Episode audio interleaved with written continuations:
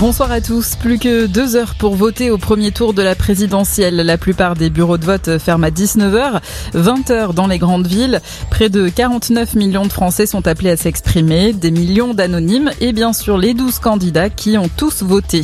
De nombreux électeurs ont du mal à se connecter au site permettant de vérifier l'adresse de son bureau de vote. Sursollicité par des milliers de demandes, le site euh, Je trouve mon bureau de vote a connu des dysfonctionnements. Il était inaccessible aujourd'hui à certains moments de la journée. Pour rappel, l'adresse l'adresse du bureau de vote figure sur votre carte d'électeur.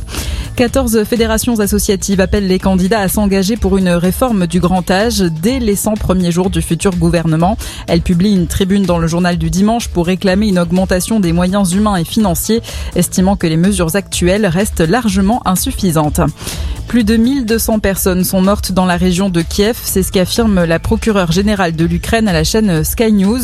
Elle précise que le pays a ouvert 5600 enquêtes pour des crimes de guerre présumés depuis le début de l'invasion russe.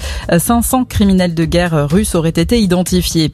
Le pape François, lui, appelle à une trêve de Pâques en Ukraine pour arriver à la paix à travers de véritables négociations, je cite. Ce drame dans les Côtes d'Armor, un avion de tourisme s'est écrasé ce matin. Il venait de décoller de l'aéroport de Saint-Brieuc. Trois personnes sont décédées, le pilote et un couple d'une trentaine d'années.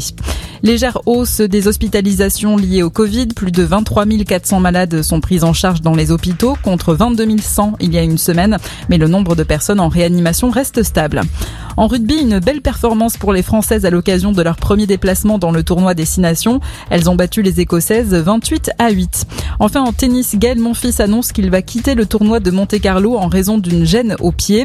Le tennisman français envisage un retour sur la terre battue du tournoi de Madrid qui débute le 26 avril.